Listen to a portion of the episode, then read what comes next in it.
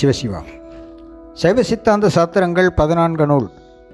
உமாபதி சிவாச்சாரியார் அருளை செய்த திருவருட்பயன் என்ற நூலிலிருந்து குரல் எண் முப்பத்தி ஒன்பது. அருளை அறியும் வழி.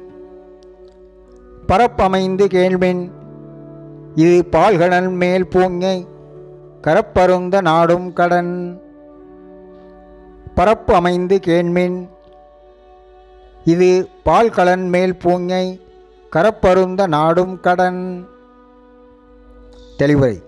ஞான நூல்களை கேட்கும்போது பரபரப்பு இல்லாமல் நிறைந்த ஊக்கத்தோடும் நினைவாற்றலோடும் கேட்க வேண்டும்.